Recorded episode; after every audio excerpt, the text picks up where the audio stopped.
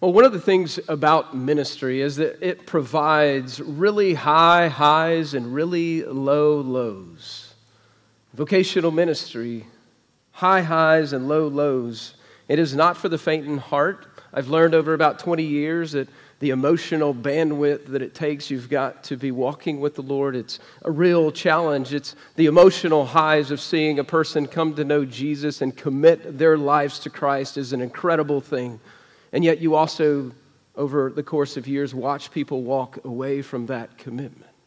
The highs of watching, as we saw last week, people commit themselves to the Lord in baptism, to tell everyone in their church that they trust in the Lord and they want to live their lives to follow Him. It's a beautiful thing. It's the high of hives to be a part of seeing couples who are walking with Jesus say, We want to commit to be married in the covenant of marriage and to be able to do wedding after wedding after wedding. And on the way home after, when you're talking to your bride, you're like, I think they're going to make it. I think they're going to make it because no matter what happens if they continue to walk with the Lord, they're committed to Him. And yet to see, in the same vein, people walk away from the Lord and the covenant of marriage and that. So, highs and lows of ministry. Lots of highs, but often lots of lows. I'll just call them couple number one this morning. I've got another one to share later. One of the lowest of lows for me in ministry. Happy Thanksgiving, Mother. The lowest of lows for me in ministry came about seven or eight years ago, and I remember sitting in a counseling session, and it was like the 11th or 12th counseling session of this couple, and they've been married for 15 years, and they've been in and out of counseling the whole time, which is a good thing. You ought to be in counseling and from time to time in marriage, but they struggled and they struggled and they struggled in marriage, and I'll never forget counseling with a biblical counselor, and I were walking through things with them they had said in the beginning of all these counseling sessions, hey, we want to turn a new leaf. We're going to work hard. We have a desire. We wrote it down on paper and we spent three or four sessions just talking about the problems and listening, us listening to the problems in their marriage. We spent four or five sessions talking about the root issues, biblically, the root issues of the problem in their marriage. And you could tell even at that point that they were pointing fingers at the root issue that wasn't them, of course. And then we got to the final four or five sessions where we were going to give them some, effectively, some homework to say, we want y'all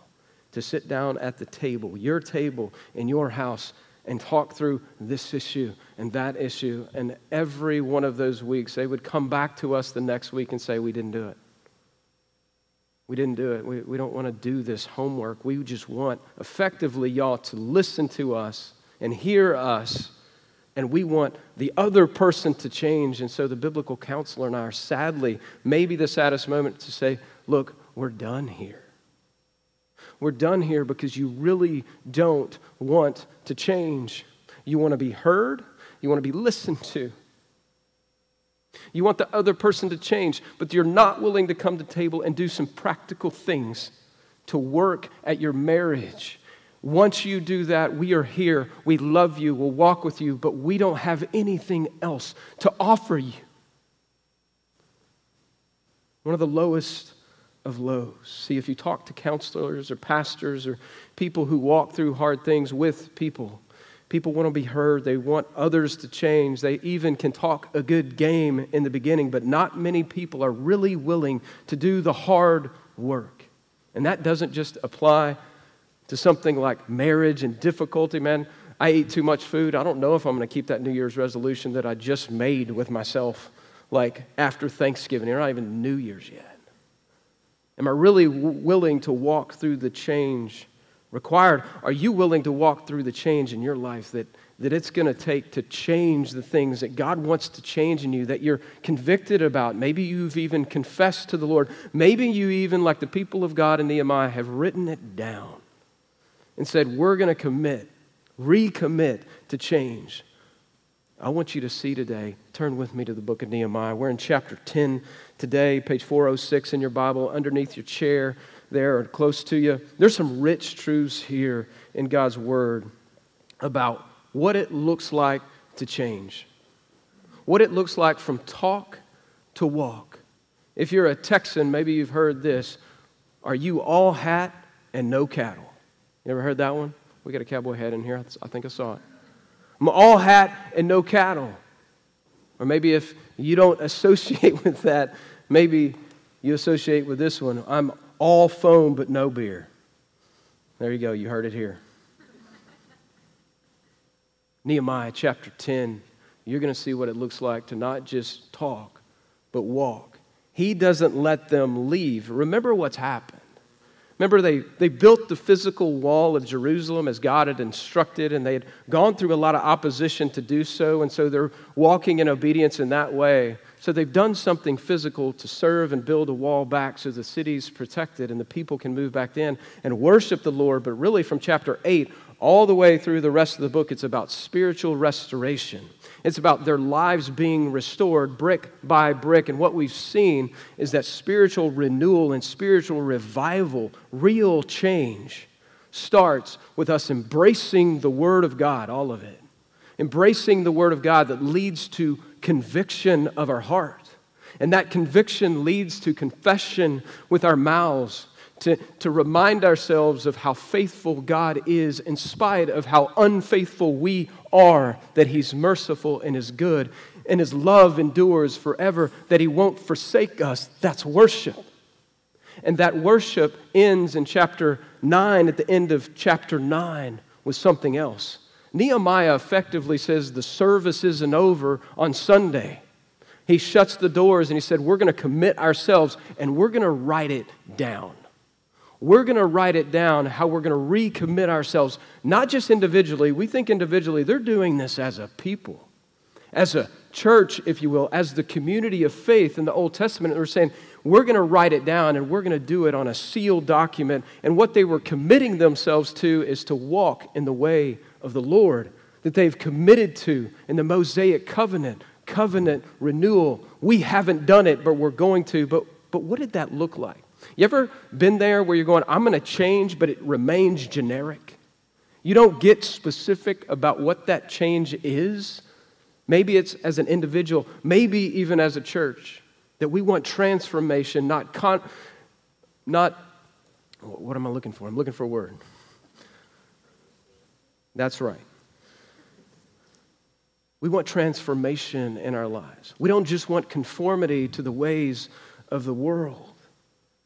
What specifically, though, do they commit to? That's what you're going to see in chapter 10. And it's going to get real granular up in their lives. Like Monday to Saturday, here's what spiritual renewal looks like. So Nehemiah shuts the door and says, We're going to deal with this. We're not going to be all foam and no beer. We are going to get down to the brass tacks of what it looks like to see real revival, real change, real transformation happen in our lives. And he's going to get down to specific ways in which the people of God, himself included, have forsaken have forsaken the way of the Lord. So we're going to get up. I, I don't know of an Old Testament passage that I've preached, an Old Testament passage at least, where there's more application to Monday through Saturday. So, Nehemiah chapter 10. The first 27 verses, if you look at it, we're just going to glance at it there. They've made this covenant. Um, you see in verses 1 through 27 a list of names where they write down their own names. What they're saying in all those verses effectively is saying, I'm in, and I'm going to write my name on a document to say, I'm in, and we are in. We're in on covenant renewal and who's the first guy on the list? It's Nehemiah. He's saying, I will lead in this. And then you get to verses 28, which we're, we're going to pick it up there because I think this is where the brass tacks really comes in of all the people of God, from the leaders down to the rest of the people, saying we're going to recommit ourselves to the Lord and walking in His ways. And so let me pick it up there in verse 28. And I'm just going to read to verse 39, and then we're going to unpack. What does it look like to walk in God's ways with God's people, the church? This is an individual thing. You're not going to be able to pull any of these things off by yourself for transformation rather than conformity to the world around you. Let me read it. Nehemiah 10, verse 28. We'll start there.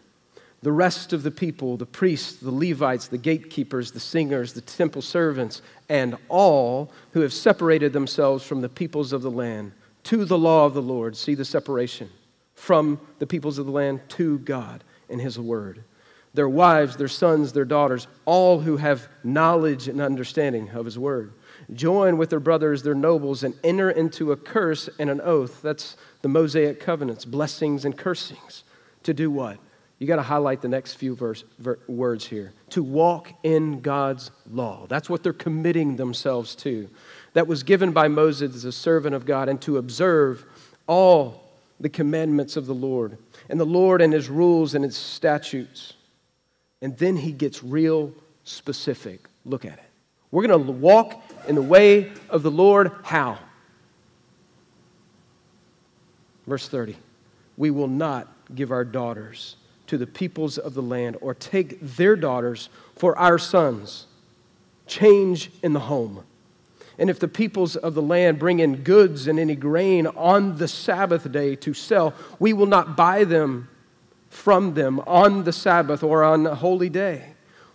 And we will forego the crops on the seventh year and the exaction of every debt. He's talking about work and when we work and when we don't work. Verse 32 We will also take for ourselves the obligation to give yearly a third part of the shekel for the service of the house of the Lord. You're going to see that phrase all the way through until verse 39 the house of the Lord, the house of the Lord. For the showbread, the regular grain offering, the regular burnt offering, the Sabbaths, the new moons, the appointed feasts, the holy things, and the sin offerings to make atonement for Israel for all the work of the house of our God. We, the priests, the Levites, the, the people likewise have cast lots for the wood offerings. This is service.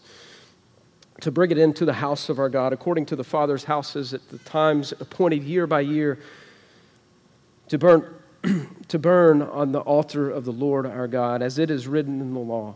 We obligate ourselves, there's that word again, to bring the first fruits, not from the bottom, the first fruits of our ground and the firstfruits of fruit of every tree, year by year, to the house of the Lord.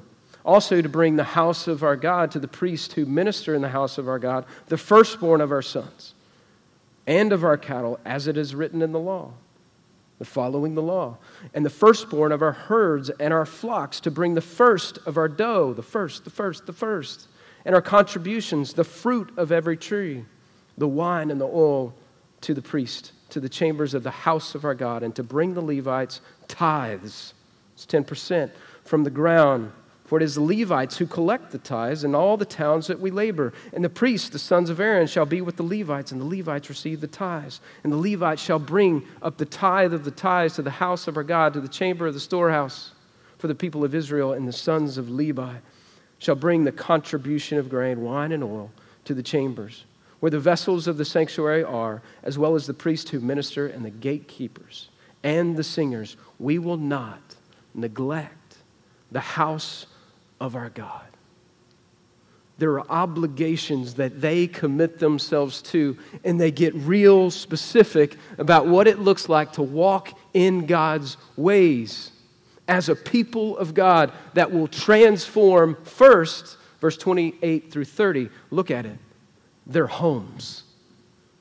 Look at specifically verse 30.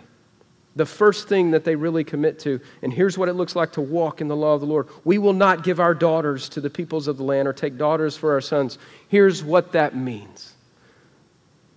For a long, long time, they were intermarrying with foreign people, particularly wives and sons the, remember, back in that day, it wasn't like this day where our children choose who they're going to marry. The parents were choosing. There were arranged marriage back then. And the parents were choosing, the parents were choosing to give their daughters and receive sons that were foreign, that were not a part of the family of God. And, and maybe you look at this and you go, well, that sounds kind of racist. It wasn't racist. The implication is this, y'all the implication is not ethnicity. As a matter of fact, there were people in the lands that were not ethnic Jews that were a part of the people of God. The point is, outsiders brought foreign deities, foreign deities into a family. So there's Yahweh and Baal, Yahweh and Molech. And God had said a long, long time in the law before this, you have no other gods before me. You will not intermarry. And this is their practice for a long, long period of times. When, remember when they came into the land flowing with milk and honey?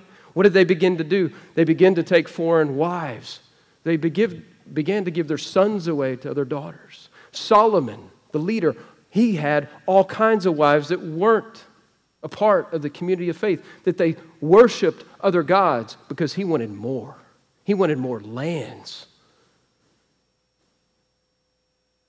And so it wasn't an ethnic issue. It wasn't a racist issue. You can't marry someone that's a different ethnicity you. It was idolatry. You can't have a divided house, God says. Why is that? Because God's going to share his glory with anyone else. And a divided household is a massive problem. It was probably the biggest problem. It was one of the biggest problems that Israel had that led them to walk away from God and walk toward the ways of the people, the ways of the world. And so this was a huge, huge issue in Israel's history.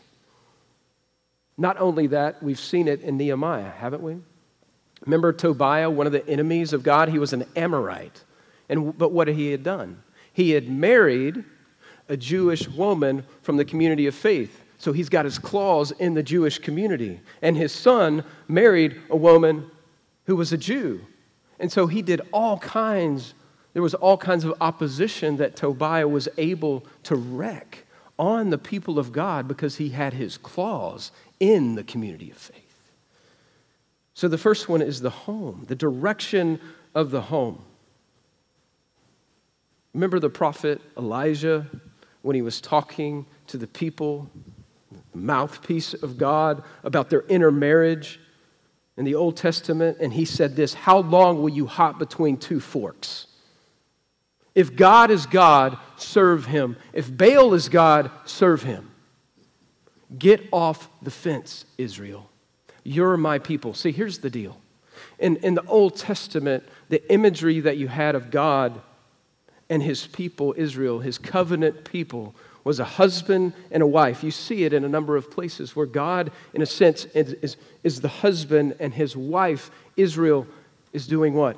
Abandoning the relationship, the covenant relationship with God, and going off and serving other gods. And there are places, rough places in the Old Testament, specifically like Ezekiel 38, where God says, you have, You're an adulterer. You have adulterated yourself toward other gods. You have left me and gone after other gods. So the issue is not race, the issue is a divided home. That's the issue that he's dealing with here. And it had completely corrupted and divided Israel, and they had moved on to forsaking God and walking in their ways. Let, let me try to illustrate this division a little bit so you feel this a little bit. Men, if your wife came in to you and said, I love you, I love our life, I love our family, but there's this guy that I met, and I'd really like from Friday lunch to Saturday lunch to be with him. Fellas, what are you, how are you going to feel about that? What's the guy's address? I'm going to go deal with this. That ain't going to fly for you, is it? I mean, I'll give you 80%, husband. It's not going to fly. Ladies, let's flip this around. It's going to get interesting. Your husband comes to you and says, I love you, I love our life, but I met this woman. I'd just like to have lunch on Thursday, every Thursday with her, like a date lunch, and I'll give you about 80%. You better duck, man. It's, is supposed to be funny. You better duck. Divided husband is a dead husband. It won't wash. You can't do it. That sounds crazy. It ought to sound crazy to you. The point is this this is exactly what the people are doing when they give their sons and daughters in marriage to adulterous people who believe in other gods. It divides the home, it divides the house, and the only thing that comes from division is corruption and people walking away from God. The missionary dating thing doesn't work. This is what God's people are doing with God in their homes. Big picture is this above even relationships vertically or horizontally, excuse me. The big picture that's going on here is this God wants them to separate themselves, He wants them to pursue holiness beyond even human relationships. Are you His, or are there others in your life that are more important, that have center stage? He doesn't want to share some of you with the world. A little leaven leavens the whole lump. That's what the Bible says. But let me get real specific because I think the context is the home. The context is marriage. Young people. Young people or older people, if you are single in this room and you look out and you go, you know, I don't see a lot of options out here. The dating apps, et cetera, et cetera, et cetera. Don't settle. The Bible calls you, if you're a Christian, if you're a follower of Jesus, to not be unequally yoked with someone who doesn't know the Lord. And it's not just some checklist or something he's trying to do to punish you, it's for your good. If your allegiance is to him, he wants you to find someone whose allegiance is to him also. So, singles,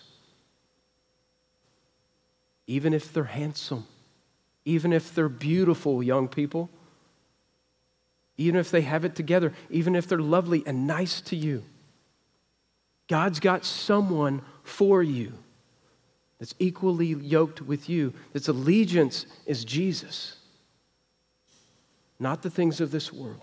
And so, kids, if your parents talk to you about this, if you got teenagers, what's the big deal?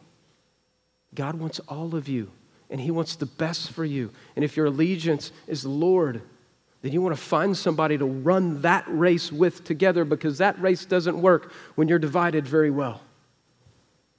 And if you're married, remember the ultimate purpose of your marriage is not just companionship, it's not just these beautiful children down here. But that relationship is a picture of the gospel of Jesus that Christ has laid down his life as the bridegroom for his bride. And the bride follows and submits. It's a beautiful picture of the relationship between Christ and us. Our marriages ought to be that picture. So we walk in God's ways with God's people that transforms our home. But he adds something else in verse 31. Look at it. Verse 31, he says this and if the peoples of the land, that's the people outside of Israel, unbelievers, if they bring in goods or any grain on the Sabbath, for them that's Saturday, the Sabbath, where they're supposed to do what? Remember, remember God after creation? What did he do? He rested on the seventh day. He wasn't tired. He just ceased to work because he's God. And he observed all the beauty of what he created, and he instituted a rhythm for the people of God on Saturday in the Old Testament to come together and worship him, to remember him, as Brent was saying before, to remember every week who he is, to come together in the assembly and worship him and open the word, the Torah at that time, and learn of him and remember him, and also rest. Rest from their labor. But look at what is happening what's happening and what's been happening, happening in Israel is that they like to work, maybe like some of us. And so when Sunday came around, or Saturday for them came around, they're like, why would I take a day off? I need to make more money. I need to provide for my family. So you know what? I'm not going to go to worship. I'm going to keep working. And then they had a loophole in Israel. What they would do is say, I'll go to worship, but I still have people working for me and working that day. And Nehemiah is saying, no.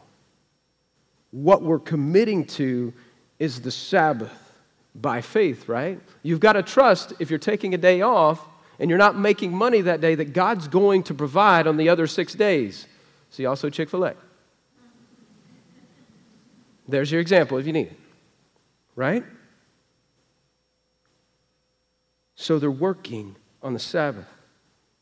Or maybe they're playing, but they're not coming to worship and they're not resting. They're buying and selling goods. Jesus had some things to say about the marketplace and his house. And they said, We will not do this anymore. We will not buy from them on the Sabbath or other holy days.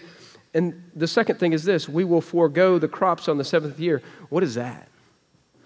In Israel, they would plant crops, agrarian society, they planted crops in their fields.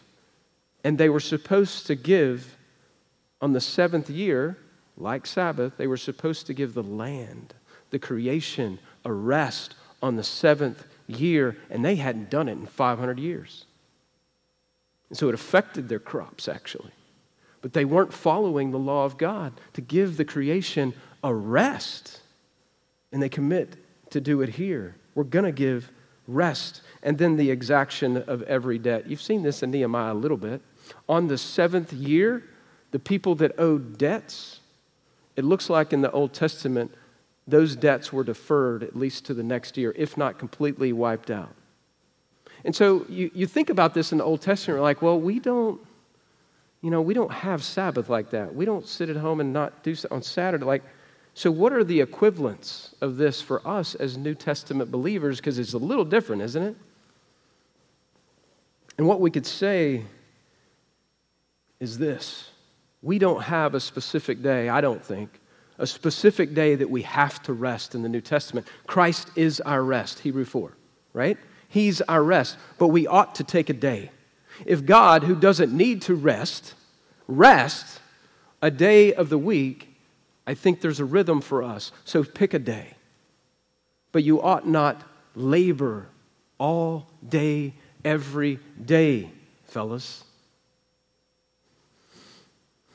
Also, what about worship? We don't worship on Saturdays, but in the new covenant, Jesus rose on a Sunday, and so the New Testament calls it the Lord's Day. And what does Hebrews 10 say? Y'all know it. We talked about a lot in COVID. don't forsake your assembly together that is habit for some, but come together and worship God. We need this. This is part of the rhythm of a New Testament believer that we come together weekly and worship on a Sunday. See, Sunday is our day. And this releasing of debts that he's talking about, I think all we could say about this is are you generous with the people that owe you? Is there a generosity toward people that might owe you something? Or is there a hard exaction of debt that you want to take? There's a lot of application here, is there not? Even as New Testament believers that don't live under the old covenant, the Sabbath on a Saturday. Can I ask you a few questions? Do you forsake a day off of rest for constant work? Do you expect, if you're an employer, do you expect the people who work under you to work seven days a week? Or are you giving them rest? And if you're constantly working, how's your health? If you're constantly asking other people to work seven days a week, how's the morale in your business? Do you trust that God will provide for your needs in those six days? How hard is it for you to actually take a day off, to turn off the texts that are coming and the emails that are coming in your work? You need it. And men, I'll just say this to you. I'm, I'm coming back to the men a number of times today. God certainly desires for you to work hard, for you to take care of your family and do that excellently, to provide for them and care for them. But I need to say something to you.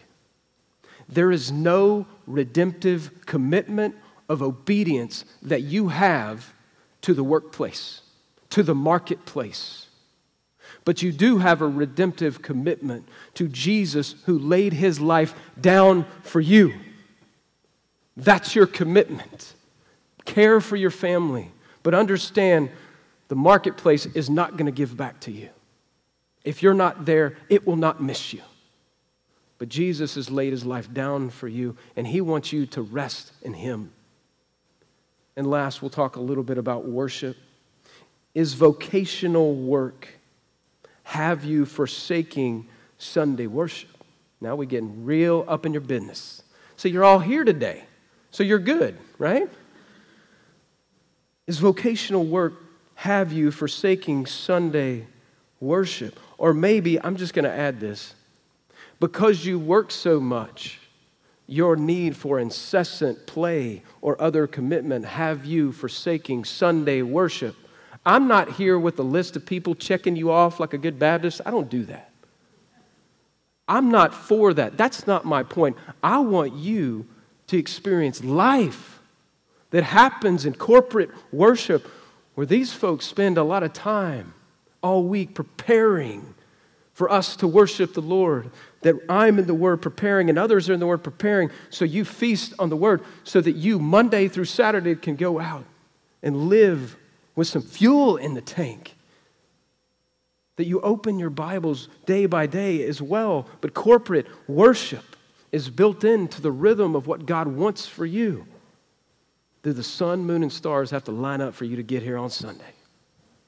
Is it a commitment that you've made with your family? Men, one more time, your wife should not have to drag your tail out of bed on Sunday morning while she's getting the kids ready. She should not have to do that. You need to lead here. Pin drop.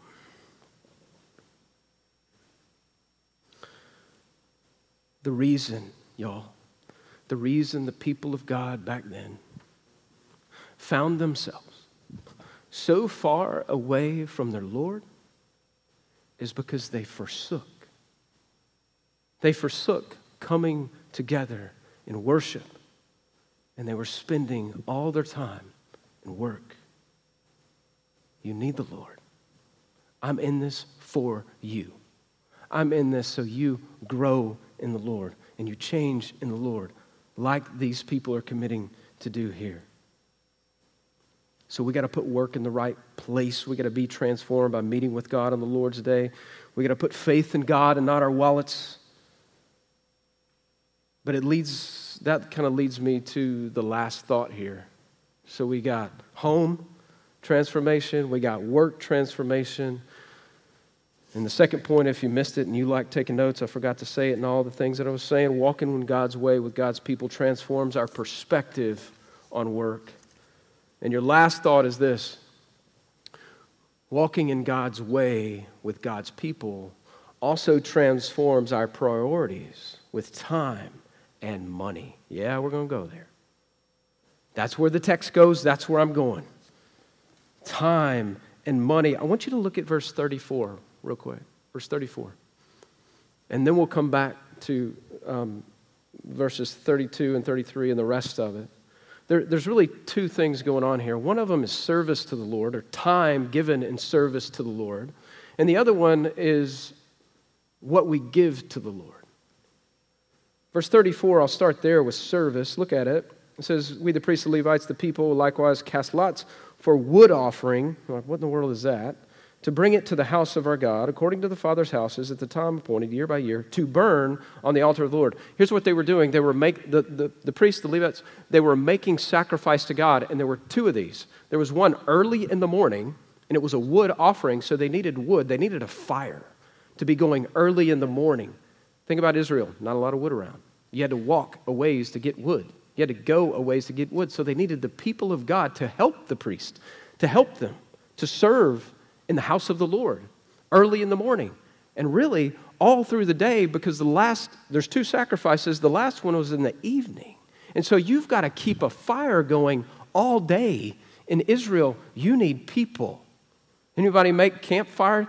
Think about how much monotonous work it is to keep a fire going all day in a place where it's just rocky. And you got to go find wood. You know, I can just stick my kids on that, right? We had a campfire at Thanksgiving, and we went for a while. We had to keep getting wood over and over and over. It takes work and service and time to get wood. And maybe you're thinking when you're doing that, when you're getting wood, you're like, I don't get these moments in my life back. You ever have those things in your life you just got to do, like washing dishes or whatever it is? I, I don't get any of these moments back. I wish I could. And it feels monotonous. It feels like it doesn't matter. But this is sacrifice in the house of God. It absolutely matters. And maybe you come on Sunday morning, you're like, man, I serve coffee. I serve donuts to people. How is that a big deal? Caring for the people of God, it's a big deal. AV, you just get yelled at all the time because you get it wrong.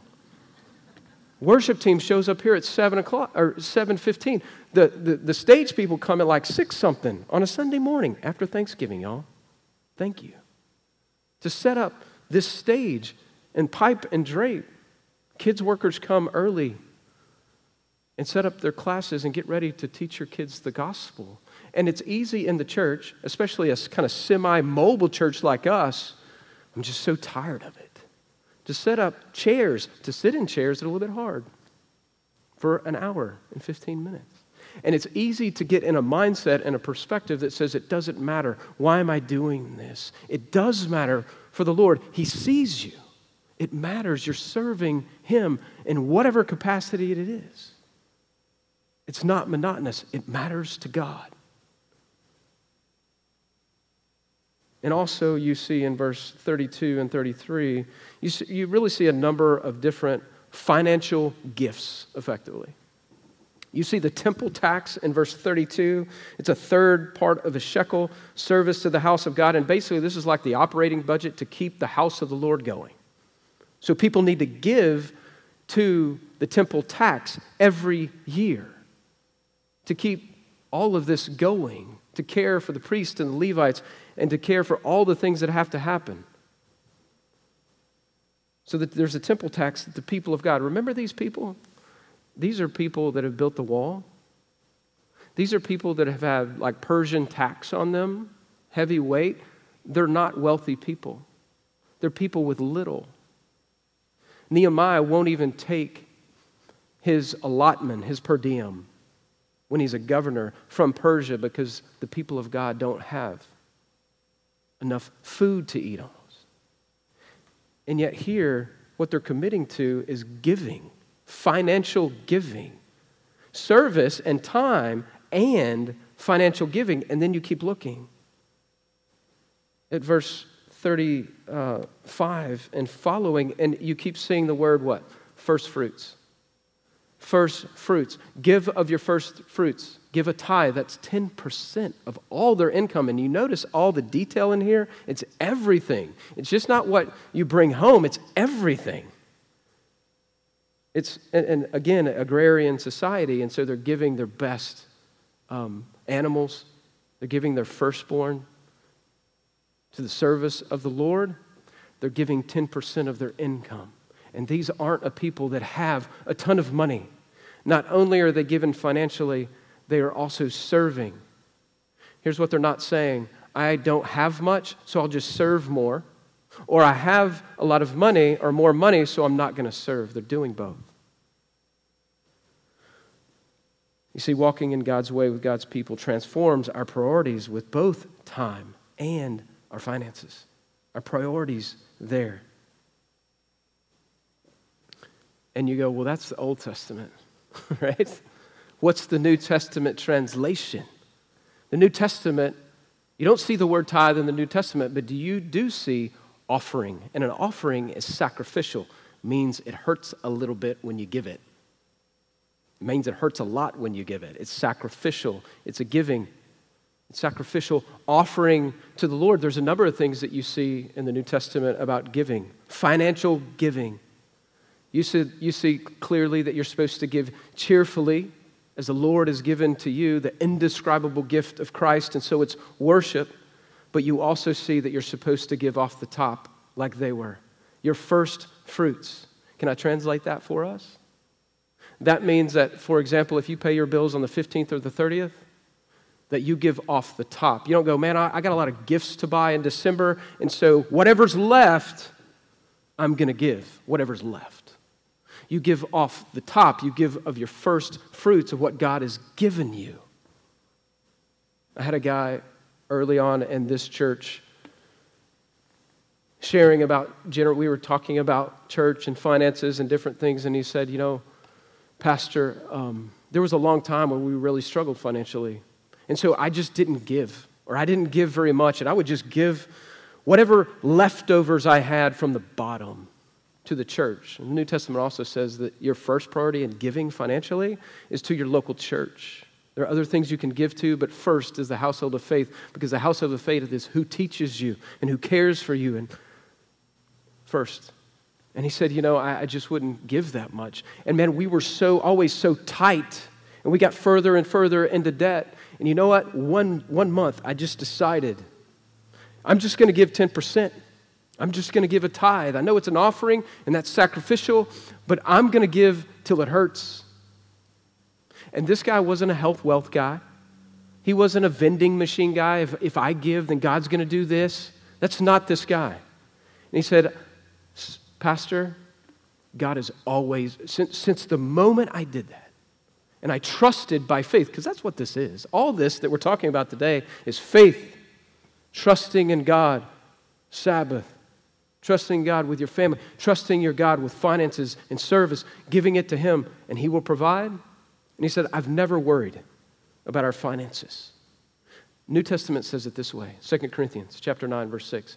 He who sows sparingly reaps sparingly. He who sows bountifully reaps bountifully.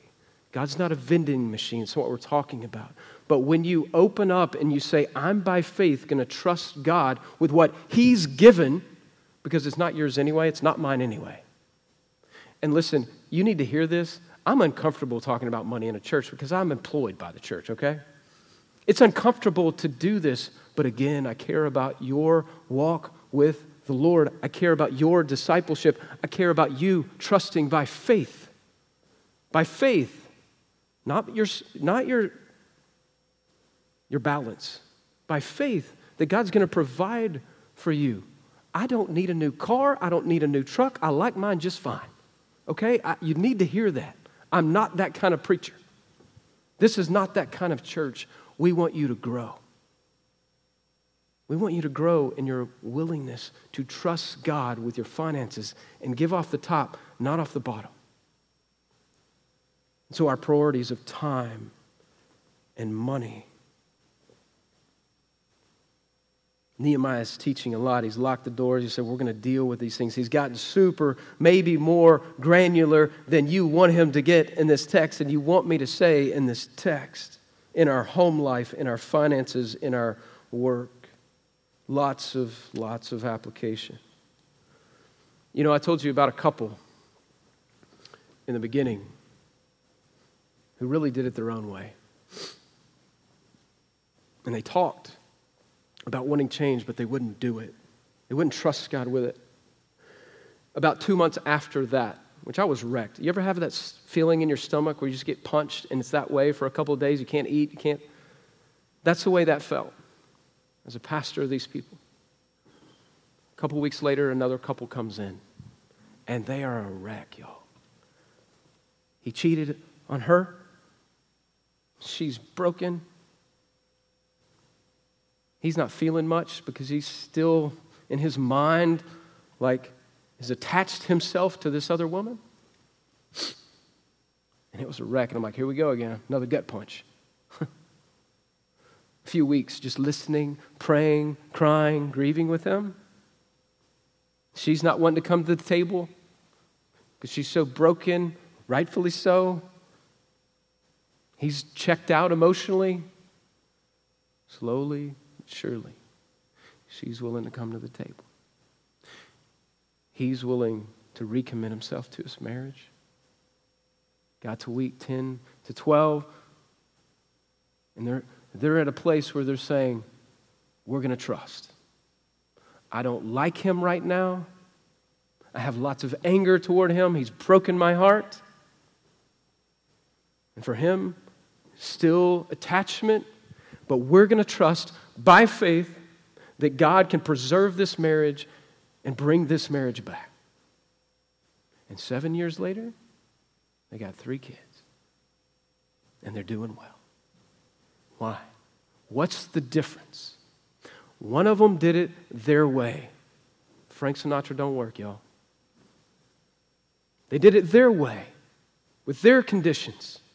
The other couple humbled themselves and say, Only God can fix this. We're going to do it His way. That's what this text is about. That's what spiritual renewal is about. I'm going to do it God's way. That's your takeaway today. Do it God's way. If you want transformation in your home, do it God's way. If you want transformation in your work and the perspective you have on your work, do it God's way. If you want the priorities of time and even your finances to change, you got to do it God's way. You got to trust Him with your life. Do it His way.